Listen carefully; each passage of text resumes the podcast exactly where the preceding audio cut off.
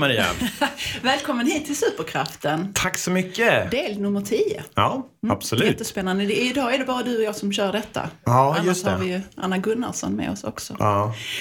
Eh, idag tänkte vi att vi skulle prata om vuxna med diagnoser och relationer. Absolut. Ehm, Och jag tycker det är väl det, börjar vi bli lämpligt att flytta dit va? Jag tänker att jag lyssnade häromdagen på Stellan. Och så sent som idag på Makalösa föräldraravsnittet. Och eh, ingen skugga på något sätt, tvärtom. Bra jobbat i alla avsnitten. Jag har ju själv varit med och ni har jobbat jättefint och vi har kört på. Men det har varit ett stort fokus på barn och unga. Eller hur? Stämmer. Ja, och, och det är väl rimligt kan jag tycka. Eller vad, vad säger du? Alltså det är väl rimligt att vi har haft det fokuset, att ni har haft det fokuset när jag har varit med och när andra har varit med. Absolut. Ehm, Det är ju också därifrån där vi skapade, där det började i det. och med mina barn. Men sen är det ju så att eh, jag har ju själv diagnos. Många runt omkring en har diagnos och får det i vuxen ålder. Så det är ju jätteaktuellt att prata om det med. Ja, absolut. Och jag tänkte utifrån mitt perspektiv som psykolog, det finns någonting som angränsar till diagnoser.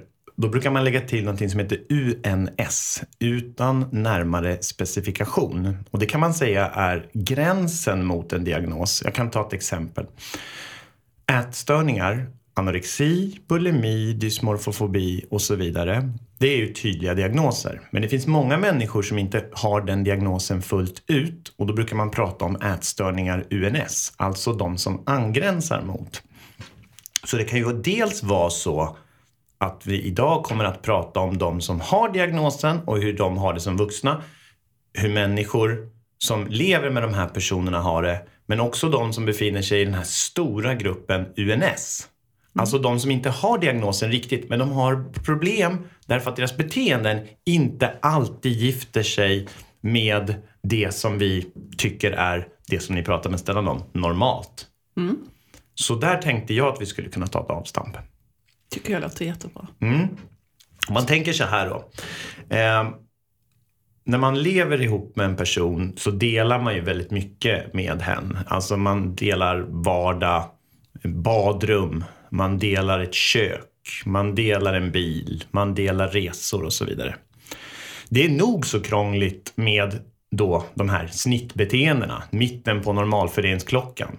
Att ha beteenden som är helt normala då så att säga. Det är nog så kämpigt. Man tjabbar om gummistövlar. Man blir konflikter om borttappade nycklar. En räkning som inte är betald och så vidare. När du har en diagnos så har du ju oftast då problem kopplat till vardagsgörande.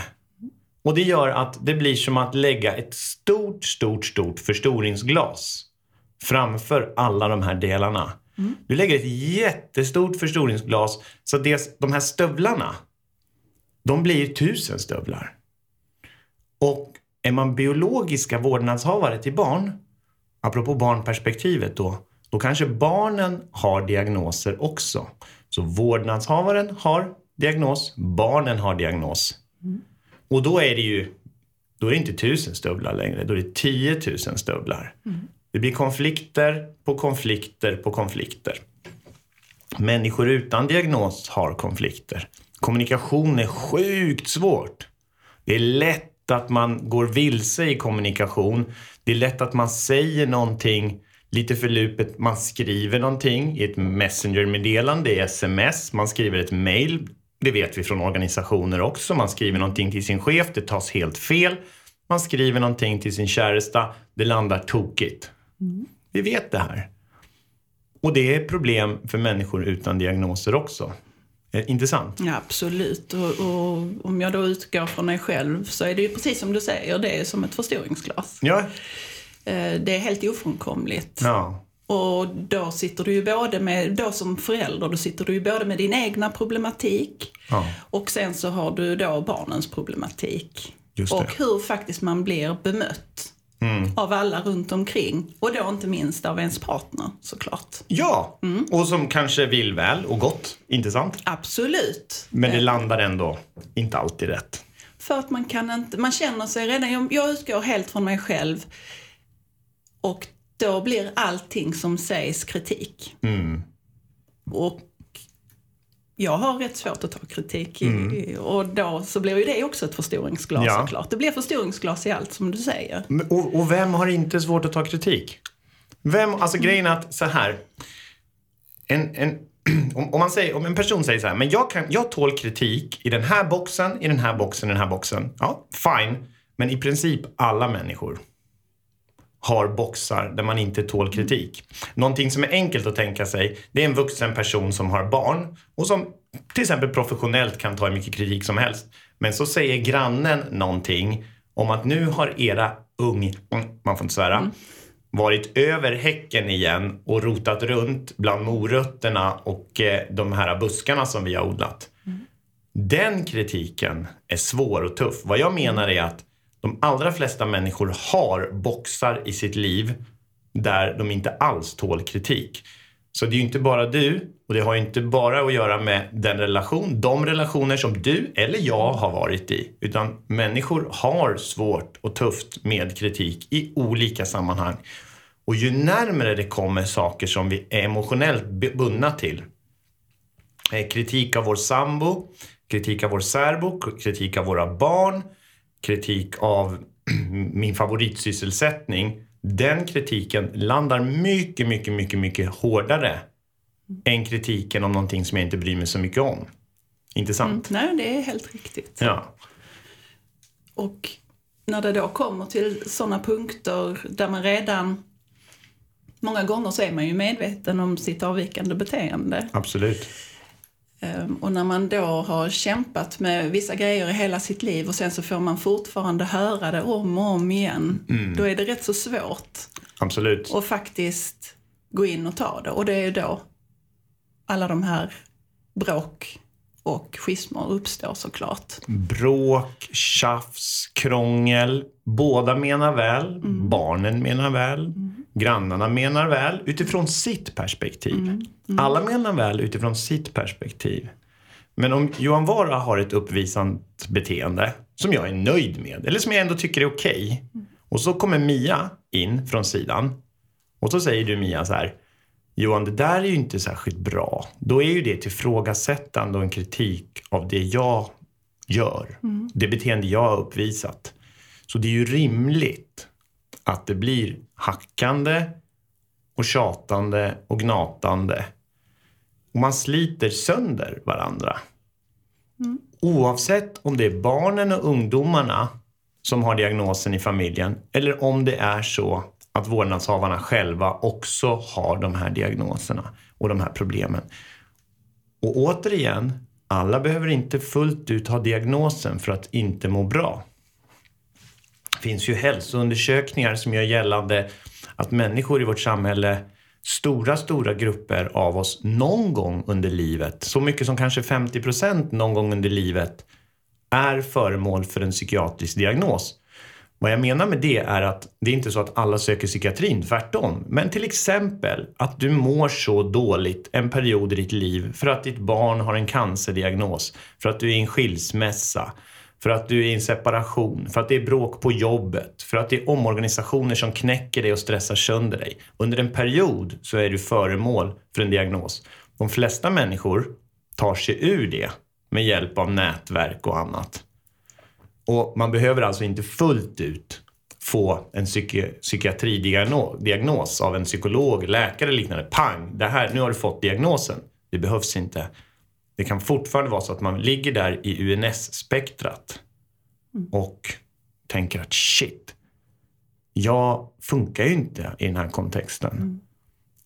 Och som du säger, bråken kommer, tjafsen kommer, gummistövlarna, lakanen, handlade in, inhandlade kassen, repor på bilen, skidresan, sanden som följer med in i sommarstugan från stranden, bråken, vem ska ta upp det?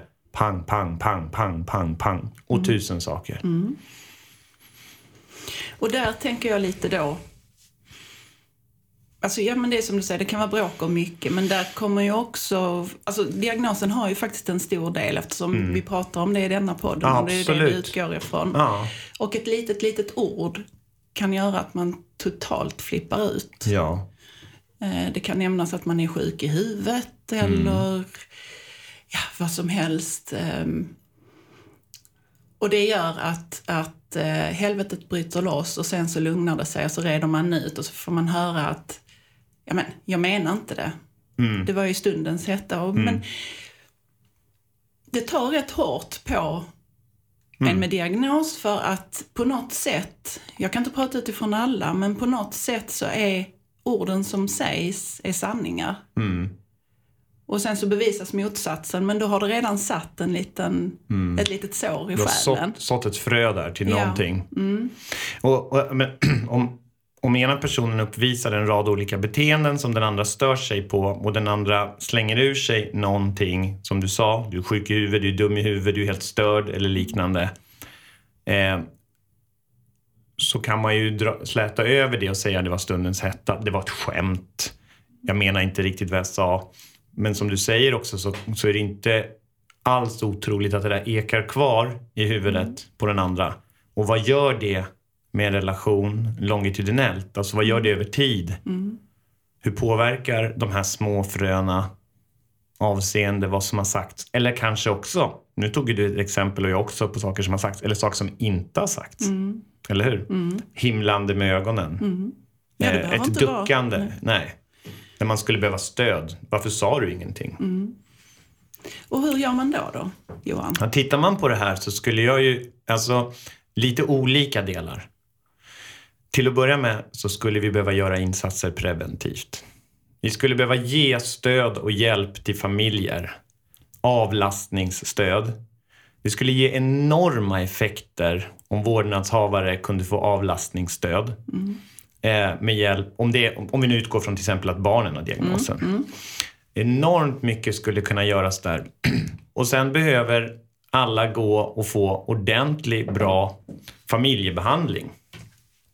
Och då kan det ju vara så här, och det vore ju väldigt snyggt om SOS, BUP, elevhälsa och så vidare hade kompetenser att se ohälsan och se hur den påverkar nätverket och se hur man ska mm. behandla både och. För som det är idag så kan det vara så att den psykiatriska diagnosen ska behandlas av, på ena sidan och saker som har med skolan på ytterligare en sida och saker som har med familjen på ytterligare en sida. Och det blir inte särskilt bra. Så man måste få stöd och hjälp och avlastning och behandling. och det måste ges till vårdnadshavarna som måste få hjälp, strategier, verktyg. Det är lätt gjort. Jag har själv tre barn. Det är lätt gjort att jag, trots att jag har den kompetens jag har avseende de här sakerna, gör tokiga grejer. Mm. Väldigt, väldigt lätt. Jag kommer på mig själv efteråt, shit, så där skulle jag inte ha gjort. Men har man inte ens den kompetensen så vet man inte ens att man gjorde fel. Man trodde man gjorde rätt. Mm. Så där har vi en sak. Sen skulle det kunna vara så att vårdnadshavaren har en diagnos också och har problem och bekymmer. Ja, då måste ju hen få behandling och hjälp och stöd. Och då kanske barnen behöver få hjälp och stöd också. Varför kommer mamma inte upp ur sängen? Varför beter sig pappa så märkligt och så konstigt? Varför agerar min vårdnadshavare på det här sättet? Och varför varierar det från dag till annan? Där det ena stunden är wow, nu kör vi helikopter, nu är livet toppen, till jag orkar inte gå upp. Mm. Pallar inte mer. Och en annan sak som är väl etablerat i vårt samhälle som många människor använder eftersom det är en laglig drog är ju självmedicinering med alkohol. Mm. Och det påverkar förstås relationen och det påverkar barnen och det påverkar individen själv. Mm. Därför att alkoholen, det är gott. Jag ska bara ha ett glas vin, bara en öl, bara en whisky. Det är gott. Jag tycker det är gott till maten. Jag tycker det är gott när jag kommer hem, säger mm. personen. Men det är ju en självmedicinering. Mm. Så då behöver man ju hjälp med ett potentiellt riskbruk eller kanske ett fullt utblommat missbruk. Mm. Så som svar på din fråga, det är flera olika delar vi måste se till. Vi måste se till diagnosen och ge strukturerad hjälp. Vi måste ge avlastning och stöd och vi måste titta på vad behöver vi ge för verktyg till dem runt omkring personen med diagnos så att de får hjälp. Mm. Inte bara skuldbeläggande, skam och andra motivationsdämpande problem. Mm. Det finns två prominenta forskare som heter Miller och Rolnick. De har grundat någonting som heter motivational interviewing, eller på svenska då motiverande samtal. Väl spritt i världen, förekommer mycket i Sverige. De har identifierat sju stycken fällor som människor som ska hjälpa människor som är lågmotiverade gör. Mm. En av dem är just klander. Det vill säga att man klandrar den som är i behov av hjälp. Så man säger saker, varför gör ni inte det här? Du kastar bort din tid, du kastar bort samhällets resurser etc. Klanderproblematiken är stark. Och den måste alla som jobbar mot de här familjerna vara medvetna om. Psykologer, socionomer, sjuksköterskor, läkare, dietister, fysioterapeuter, you name it. Lärare. Släpp klanderfällan. Det bara sänker personerna ytterligare. Mm. Vad ska man göra då istället? Ja, en sak är att lyfta personen istället. Jag kommer ihåg, jag har en god vän eh, som jobbade inom SIS, Statens institutionsstyrelse, det vill säga mm. fängelse. Han, han sa en sak till mig eh, när jag höll på och pysslade lite grann och jobbade med ADHD så sa han en sak som, som har ekat kvar i mitt huvud. Och det är underskatta aldrig vikten av att vårdnadshavarna får känna sig kompetenta. Det vill säga att lyfta en vårdnadshavare istället för att personen ska gå... Personen ska ju gå ut ur mitt behandlingsrum lite längre, lite rakare i ryggen. Inte gå ut därifrån hängandes med tårarna sprutandes som Lille Skutt. Mm. Utan personen ska ju gå ut därifrån och känna, ja men, jag gjorde ju någonting bra. Och då kan man tänka så här, men det är ju jättesvårt, de gör ju jätte... Ja, men tänk så här. Tänk att du sitter där med en familj 16-åringen har en diagnos. Två vårdnadshavare, ett barn. Ja, och de tycker... Det är så lätt att hitta vad de gör för fel. Mm. Och de tycker att de inte gör så bra. Ja, men 16-åringen sitter ju där. Den är nyduschad. Den har rena kläder på sig. Den har överlevt. Den har tagit sig igenom flera år i skolan. Den har gjort massor med saker som ändå är av, av stor framgång. Vi missar what works. Klander kommer vi runt genom att titta på vad som fungerar, vad personerna har gjort rätt. Det är lättare att generalisera hos den som har gjort rätt om vi börjar där. Det här har gjort rätt, hur kan vi göra mer av det? Men väldigt många i olika professioner letar problem och bekymmer. Och vad, vad hittar man om man letar problem och bekymmer? Jo, man hittar problem och mm. bekymmer. Och ännu mer. Och ännu mer, mm. och ännu mer. Mm. Alltså, man gräver och gräver och gräver. Mm. Alltså, ta, jag kan gå till mig själv. Om jag sätter mig själv under lupp och börjar leta efter problem och bekymmer, det finns ju mycket som helst. Mm. Men om jag istället väljer så ja, men här har jag kvaliteter. Jag tycker att jag sköter det här ganska bra med mina barn. Jag, sköter, jag tycker jag sköter det här ganska bra med mitt jobb. Jag tycker jag sköter det här ganska bra med mina vänner. Mm. Då hamnar jag någon annanstans. Mm. Det här betyder förstås inte att olika aktörer inte ska få leta efter saker som är felaktiga och saker som är problematiska. Men vi behöver inte lägga allt krut där. Nej, jag tycker framförallt att man kanske borde tänka på hur man formulerar sig till Exakt. dessa föräldrar eller till då någon anhörig till en vuxen med diagnos som man mm. då går och pratar. För att det som du säger, man är redan så knäckt när man sitter där. Eh, och att bara fokusera på det dåliga, det gör ju bara såklart att det sänker en mer. Ja. Och det jag har eh, framförallt eh, känt, det är ju att man, man sätts i en försvarsställning också såklart. Mm. Um, Vad händer då? då? I försvarspositionen, så att säga? Ja, men för det första, om man ska förklara för att du kommer ju inte in där som en rakryggad eh, mamma, jag, jag har gått in rakryggad men det är bara mm. för att jag har, innan jag öppnar dörren och går in, så är det ju som en boxningsmatch. Ja, just det.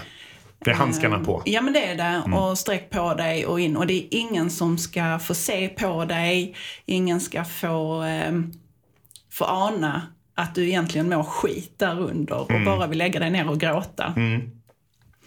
När får jag stoppa dig där bara? Ja. Det, för det, det blir så intressant. Det, det vittnar ju om att man går in till en expert Mm.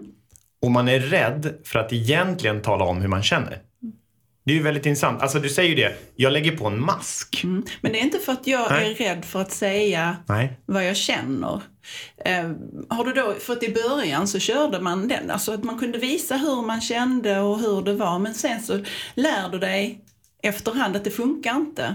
För att då är det som gamar som sätter sig och äter upp dig. Ja. Därför för att du ska överleva. Du får ju tänka, du går in i ett rum där det sitter inte en som sitter där. Nej. Det kan ibland vara upp till tio personer som sitter Absolut. där. Och alla sitter och gemensamt nickar och när du säger någonting så ibland får du ett litet hånskratt där Mm. borta och du har ingen i princip som, som faktiskt bara kan säga ja, men det var bra, ja men då provar vi det. Utan du är alltid mot, Mm. mothugg. Så därför till slut för att du ska överleva så måste du ta på dig den här rustningen Just och gå in. Mm. Det blir som att gå in i en rättegång nästan. Ja, ja, Men ja. utan, utan liksom juridiskt ombud. Ja, men och, och jag måste säga att man är, jag är rädd för människorna som sitter där inne egentligen. Mm. Fast att jag då kan uttrycka mig, eller som jag kände i den här, hela den här eh, turbulenta tiden, Mm. är att eh, ja, men vad fan, de är välutbildade men de är idioter hela högen. Mm. Och det, det är ju kanske en sanning med viss modifikation. Det är klart Nej, men- att inte alla är idioter, Nej. men när du sitter med ett gäng som faktiskt gaddar ihop sig mot föräldrarna, för så, så känns det. Mm. Ja. Ehm, ja men då har du ingen annan. Du, jag funkar inte så i alla fall att jag viker där. Nej. Utan då är det upp till kamp för att jag ska rädda mitt barn. Mm. Och hade jag inte gått, och det var lite av de diskussionerna faktiskt med sunt förnuft. ja, just det. För hade inte jag, om, du sitter i ett rum fullt, alla är jättehögt utbildade. Mm. Men vad, vad som sägs, sägs är ingenting värt för att de kommer inte till kärnan. Nej. De kommer inte med något konstruk- Nej. konstruktivt. Utan det får man själv göra. Just det. Och då känner jag att faktiskt att det sunda förnuftet utifrån vår situation har varit den räddande länken faktiskt. Ja, det är enda vägen fram. Enda vägen fram. Fast jag har ju haft välutbildade, begåvade, snälla människor i min umgängeskrets. Ja. Där jag har kunnat få kloka. Och bollat. Ja, men det är ju inte många som har det. Nej, det är klart att, och menar, som sagt, nu, nu kommer jag ju från sidan här lite grann och jag ska inte bedöma andra personers kompetens och vad människor har gjort eller inte gjort. Eh, men vad jag tänker är att det här är tyvärr ett problem, tycker jag. Och jag tror att jag som psykolog säkert har agerat precis som du säger. Varför då? Jo, Någonting som inte har problematiserats, tycker jag, inom ramen för högre utbildning är makt. När man sitter på makt, på en avtryckare om du så vill, så blir det ju automatiskt så att den som kommer in är i underläge. Hur skulle den inte kunna vara det? Om Johan Vara är den som kan fatta beslut i en fråga avseende om omhändertagande, insatser, stöd, hjälp, behandling. Och som du säger, det är inte en, utan där sitter Johan Vara som psykolog, det sitter en kurator, socionom, det sitter en läkare, det sitter personer från elevhälsa, från SOS och från andra aktörer. Alla har olika utbildningar, pedagoger, socionomer, psykologer, läkare etc. Vi har en enorm makt. Enorm makt. Vi kan påverka hela familjen åt ett eller annat håll. Med ett pennstreck så kan personen flyttas ut från hemmet. Med ett annat pennstreck så kan man få stöd och hjälp. Med ett tredje pennstreck kan man få en sjukskrivning. You name it. Det är klart att vi som sitter och fattar beslut och som har legitimationer och annat måste vara medvetna om att när personen kommer in i rummet så är personen i ett underläge. Hur beter man sig mot någon som är i ett underläge? Vad gör vi i de allra flesta fall? Jo, man är generös. Man ska vara generös och vänlig och se till personen. Om personen som sitter där och som inte har det nätverk du har. När den personen känner att jag förstår inte ens vad de pratar om. Då gör vi fel. Jag hänger inte med. Jag vet inte vad det här är för någonting. Och dessutom, som du säger, det kommer ett otaktiskt, dåligt tajmat, felaktigt leende från någon. Ett fniss. När man själv säger någonting som att vi har ju försökt det här och någon skruvar på sig. Ja, det är inte så bra. Det är ju kontraproduktivt mm. Mm. för det som ni borde göra. Så vad jag menar, ingen nämnd, ingen glömd. Generositet mot den som är i underläge. Och det är du och jag och alla andra så fort vi går till en myndighet. Så även jag, om det är något av mina barn som skulle må dåligt och jag måste gå iväg med någon av dem, så är jag ju också helt plötsligt i samma underläge. Mm. Eller hur? Ja, absolut. Det går väldigt fort. Mm. Um, och där tänker jag också, för det hade ju gjort så mycket om man kommer in, precis som du säger, att de är, generösa mm. och faktiskt kan bemöta en på ett fint sätt. Absolut. Och lyfta, precis som du säger också, mm. att kan man kanske, precis som ett utvecklingssamtal, så ska mm. det vara positivt. Barnet ska gå därifrån um, och vara glad. Just det. Uh, och här känner jag också att när du kommer in på ett sånt möte så börjar man med alla problem. Ja, men mm. ta och börja med mm. barnets positiva sidor, barnets styrkor. Mm. Att vi kan jobba utifrån det. För det är precis som i uppfostran kan jag känna med, med Fanny och Fabian. Att jag kunde inte sätta gränser för allting för då skulle vi bara bråka hela tiden. Så att jag fokuserar på vissa grejer. Just det. Men det här, är, det här får vi köra på. Mm. Gör han sen något annat som inte är så farligt, ja men då blundar vi för det. För annars mm. har vi konflikter hela tiden. det, det händer ju någonting. Du förstår vad jag menar. Ja, ja, ja. Det är såklart inte allvarliga saker som Nej. de får göra utan att det märks. Liksom. Mm. Eh, lite så tänker jag. Eh, och sen tänker jag just det här, just för att vi ska komma in till den vuxna relationen. Mm. mm. För att ett sånt här möte, vare sig du sitter i skolan eller du sitter i ren terapi. Eh, eller SOS eller var det nu är någonstans. Mm, precis, var du än är ja. eh, någonstans så kommer man säkert varenda gång hem. Och så oftast tror jag att det är kvinnan som säger, men varför sa du ingenting? Ja, just det. Men varför, nu var det bara jag, nu var det jag som blev eh, utpekad och, ja, och, och, så. Och sen är bråket igång. Mm. Det är ju om väldigt enkla saker. Yes, absolut. Eh, och där tror jag att vi behöver lite hjälp att tänka om. Mm. Att faktiskt kunna bemöta varandra, att ha lite strategier. Vad mm. tänker du om det Johan? Jag, jag håller helt med dig. Och, eh, grejen är att vem som tar plats på ett möte eller inte, eh, det kommer ju alstra en konflikt när man kommer hem. Men de frågade ju oss om bla bla bla och du svarade inte. Mm. Varför inte då? Det här var ju ett jätteviktigt möte för att få till resurser i skolan eller vad det nu är. Hur kan du inte tala om hur svårt vi har med läxläsningen eller vad det nu är för någonting? Mm. Så absolut att, precis som du säger, kopplingen till barnet med diagnos eller vårdnadshavarna med diagnos från ett möte och hem och så är det kaos och bråk och krångel och man kanske försöker lösa det på olika sätt. Man, någon går ut och käkar, man tänker nu slätar vi över det några andra har sexuella kontakter. Man gör någonting för att släta över, man måste ju göra något. Mm. Eh, och sen går det två dagar, nya gummistövlar, fighter, nytt bråk på skolan eller med den vuxna med diagnosen, mm. nya konflikter med vänner, bekanta, på jobbet kör det fast. Och så skaver det hemma mm. mellan personerna som någon gång i tiden älskade varandra mm. jättemycket förmodligen. Mm. Därför att de valde att leva tillsammans och valde att skaffa barn och så vidare. Mm. Men det krackelerar. Det spricker och spricker och spricker och spricker. Så absolut, jag håller helt med dig. Och där behöver vi också stöd och hjälp. Så familjeterapi, familjebehandling behandling av psykisk ohälsa och parterapi ska inte ses som att de ska ligga i varsin ände i ett rum. Det vill säga att de ska, in, de ska höra ihop. Mm. De hör ihop. Det vill säga att precis som att man behöver ge stöd och hjälp för att ta hand om den här personen i hemmet som har en diagnos. Den behöver få behandling, alla andra behöver få behandling, men paret kanske mm. också behöver få råd, hjälp och strategier.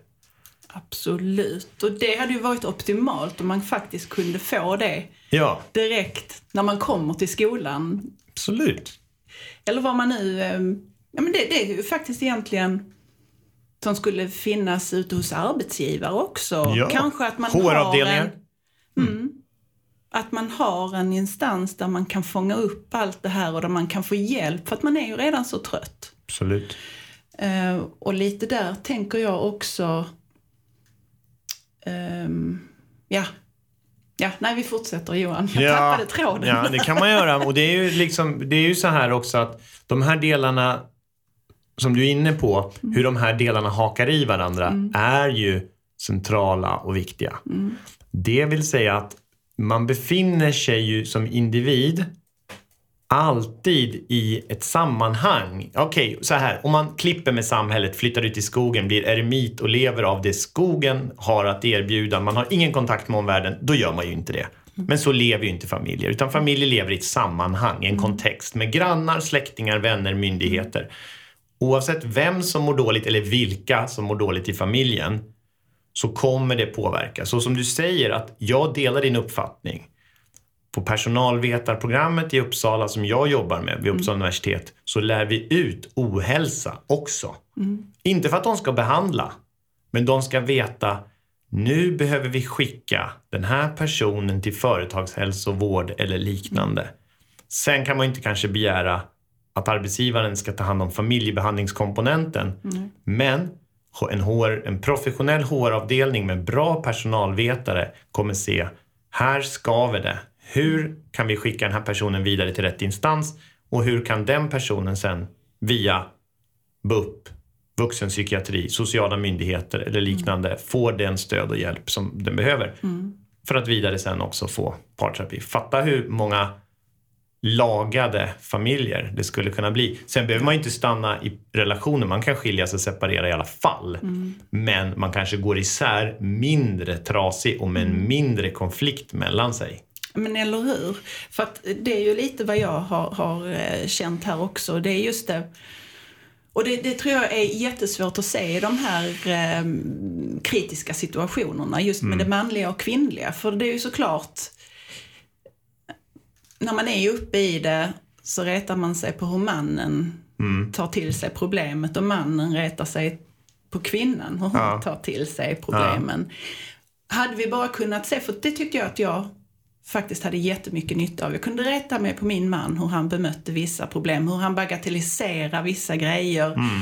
Hur han förstorar vissa grejer som inte jag alls tyckte var stora. Mm. Och likadant gjorde han på mig. Mm. Eh, men där lärde jag mig att lyssna och faktiskt lära av min man. Mm. Att ja men den där saken är ju inte så allvarlig Nej. egentligen. Att man Nej. får lite perspektiv, att man tar tiden och backar och faktiskt lyssnar på varandra. Just Sen det. kan man ha fel uppfattning men i stundens hetta så blir allting fel. Mm. Och man pratar skit om mannen. Um, Ja, men man, man, gör det mycket större än vad det är, än att man faktiskt bara kunde backa mm. och få lite perspektiv på, på eh, problematiken. Så jag vet inte om du håller med mig eller om jag är oklar. Nej, jag tycker, jag tycker ja, det är rimligt. Och sen tänker jag att vissa saker kan ju ha att göra med, inte nödvändigtvis bara vilket kön man har, utan hur man är som person också. Mm. Det vill säga att en kan ju vara mer pushande, mer drivande, mm. avseende vi måste ta hand om det här och det behöver ju inte bara vara med barnen utan psykisk ohälsa, vilket vi inte har varit inne på, men psykisk ohälsa kan ju göra att det kan påverka hur hemmet sköts. Mm. Eh, hur, hur eh, bilarna man har hanteras, att de ska iväg på och lagas, besiktning, räkningar och alla andra saker. Mm. Så att eh, det är ju en belastning i alla led och där kan det ju hänga upp sig på att, ja men shit, den här räkningen har gått till Kronis. Mm.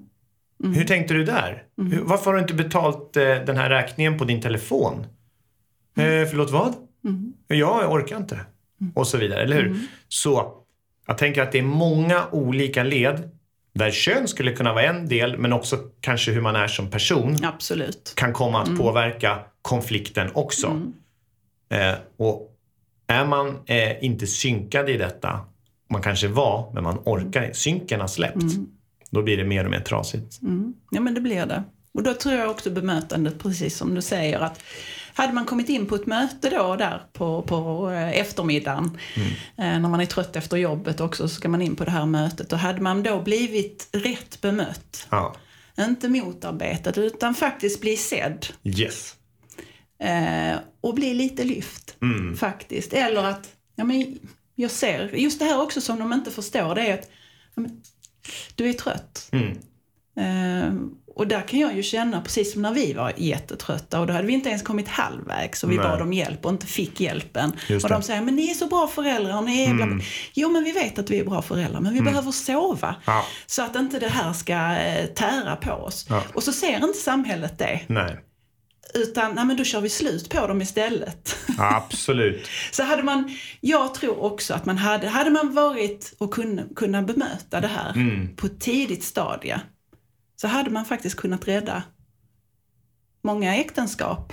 Men även som du säger, man kanske går skilda vägar. Men man kanske gör, kan göra det lite mer fredligt. Absolut. Man slår ihop händerna, eh, skakar tass och säger att vi bryter här. Den här relationen funkar inte.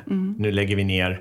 Men vi är goda vänner och eh, vi kommer till och med kunna ses över middagar, fikan, högtider och inte klösa ögonen ur varandra. Sömn, som du säger, viktigaste delen för återhämtning. Dämpar stress, dämpar utmattning. Småbarnsföräldrar utan diagnoser sover dåligt. Småbarnsföräldrar med diagnoser hos vårdnadshavaren eller barnen sover ännu sämre. De som lyssnar på det här och tänker somna, de kan ju gå och lägga sig nu då.